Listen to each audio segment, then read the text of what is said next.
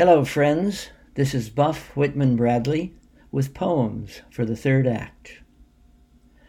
One of the fine things about old age is having the time to appreciate the ordinary moments of daily life, to find the beauty in the commonplace, the delight and even surprise in simple activities. Here's a poem called As I Stand Here Stirring Oatmeal. I stand here stirring oatmeal, the house filled with sunlight and Brandenburg concertos, musing about Herr Bach and the enduring legacy of sublime music he left to the world. I stand here stirring oatmeal for our breakfast because my wife has assured me that my oatmeal is far superior to hers, a compliment to which I am eagerly susceptible. I do have a graceful way of scattering the stone ground oats with the merest pinch of salt into the copper pot's boiling water and adroitly swirling the simmering grains with an old wooden spoon to create a silky gruel that is a profound pleasure to consume. As I stand here stirring oatmeal, I wonder if Johann Sebastian ever made oatmeal for his twenty-two kids, and if so, could it possibly have been as melodious as mine? I will leave behind no great accomplishments, a few companionable poems and the fading memories of those who loved me, in spite of my faults and flaws.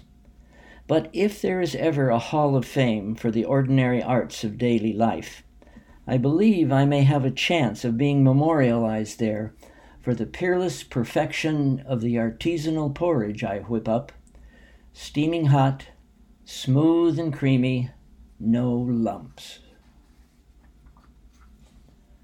Hopefully, we don't leave a lot of messes behind us when we walk out of life's great door. Here's a poem about doing a thorough house cleaning before we leave called Tidy Up. A Zen master of my acquaintance once said that when he died, he wished to leave no trace.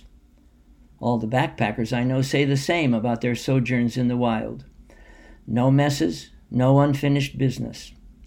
It's a good idea to tidy up before all of our little departures and our impending big one. Douse the coals, strew the ashes, bag any food scraps, bits of foil, paper and cardboard. Erase all footprints, be forthright, apologize, forgive, so that what remains of us in memory is not a squalid little campsite full of trash and debris and tangled disputes that will cause great consternation or anguish to those left behind, but is instead an expanse of mountain grasses beside a high, cold tarn, where ones who loved us might like to pass a little time, pitch a tent, build a fire. This is Buff Whitman Bradley with poems for the third act. Thanks for listening, and adios until next time.